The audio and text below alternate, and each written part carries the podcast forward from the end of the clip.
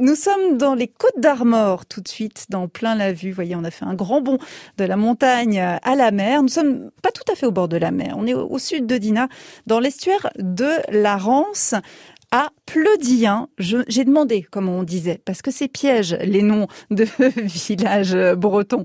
Et c'est pas David Boissière, le maire de la commune, qui dira le contraire. Bonjour David. Oui, bonjour. C'est traître, hein, les noms de villages bretons quand on, ah quand on sait pas. Faut se méfier. Claudien, vous êtes euh, au bord de l'estuaire de la Rance, un village, euh, village fleuri, quatre fleurs. Félicitations.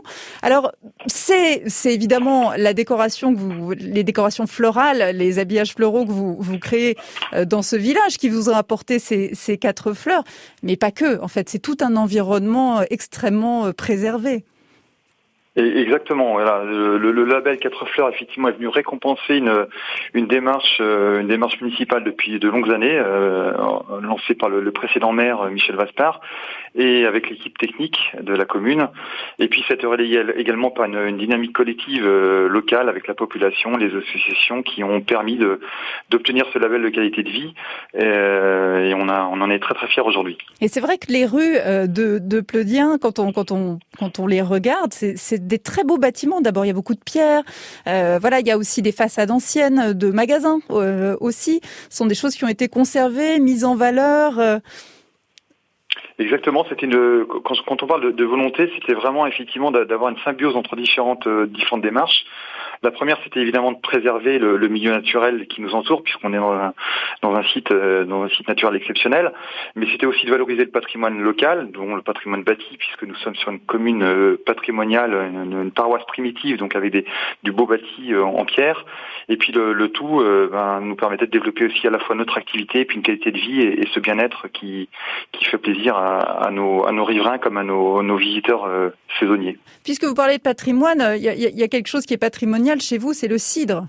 Le cidre de, de, de, de Pleudien.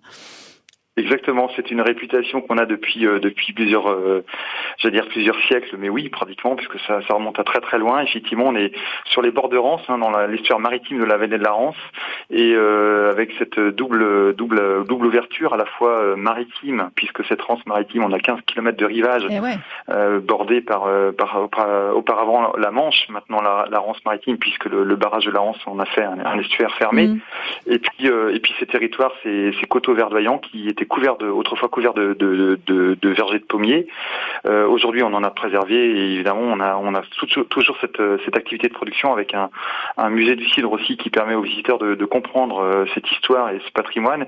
Et puis une, une, coopérative agricole aussi qui, qui produit un, un cidre réputé euh, qu'on distribue un petit peu partout dans le monde. Alors, si on résume, c'est effectivement l'air de la mer, hein, mais plus paisible sans doute puisque vous avez un port, vous avez ce, ce littoral sur sur l'estuaire, mais grâce au, barrage, on est sur une étendue d'eau qui est, qui est assez paisible, assez calme. Donc c'est comme comme au bord de la mer, mais en plus paisible, je dirais.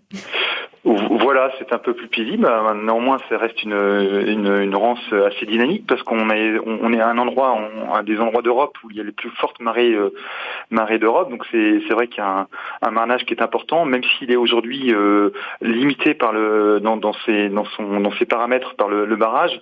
Euh, ça reste quand même un domaine naturel très très agréable. Mm-hmm. Et ça nous a valu cette, cette très belle citation de, de François-René de Chateaubriand qui citait Pleudien en parlant du village où la charrue et le Doris ne sont qu'un jet de pierre, ce qui, euh, ce qui, enfin, qui rappelait bien notre, notre double, double orientation à la fois terrestre et maritime. Votre ancrage dans ces deux cultures. Merci d'avoir été avec nous, David Boissière. Je rappelle que vous êtes maire de Pleudien, qui était notre dernière destination.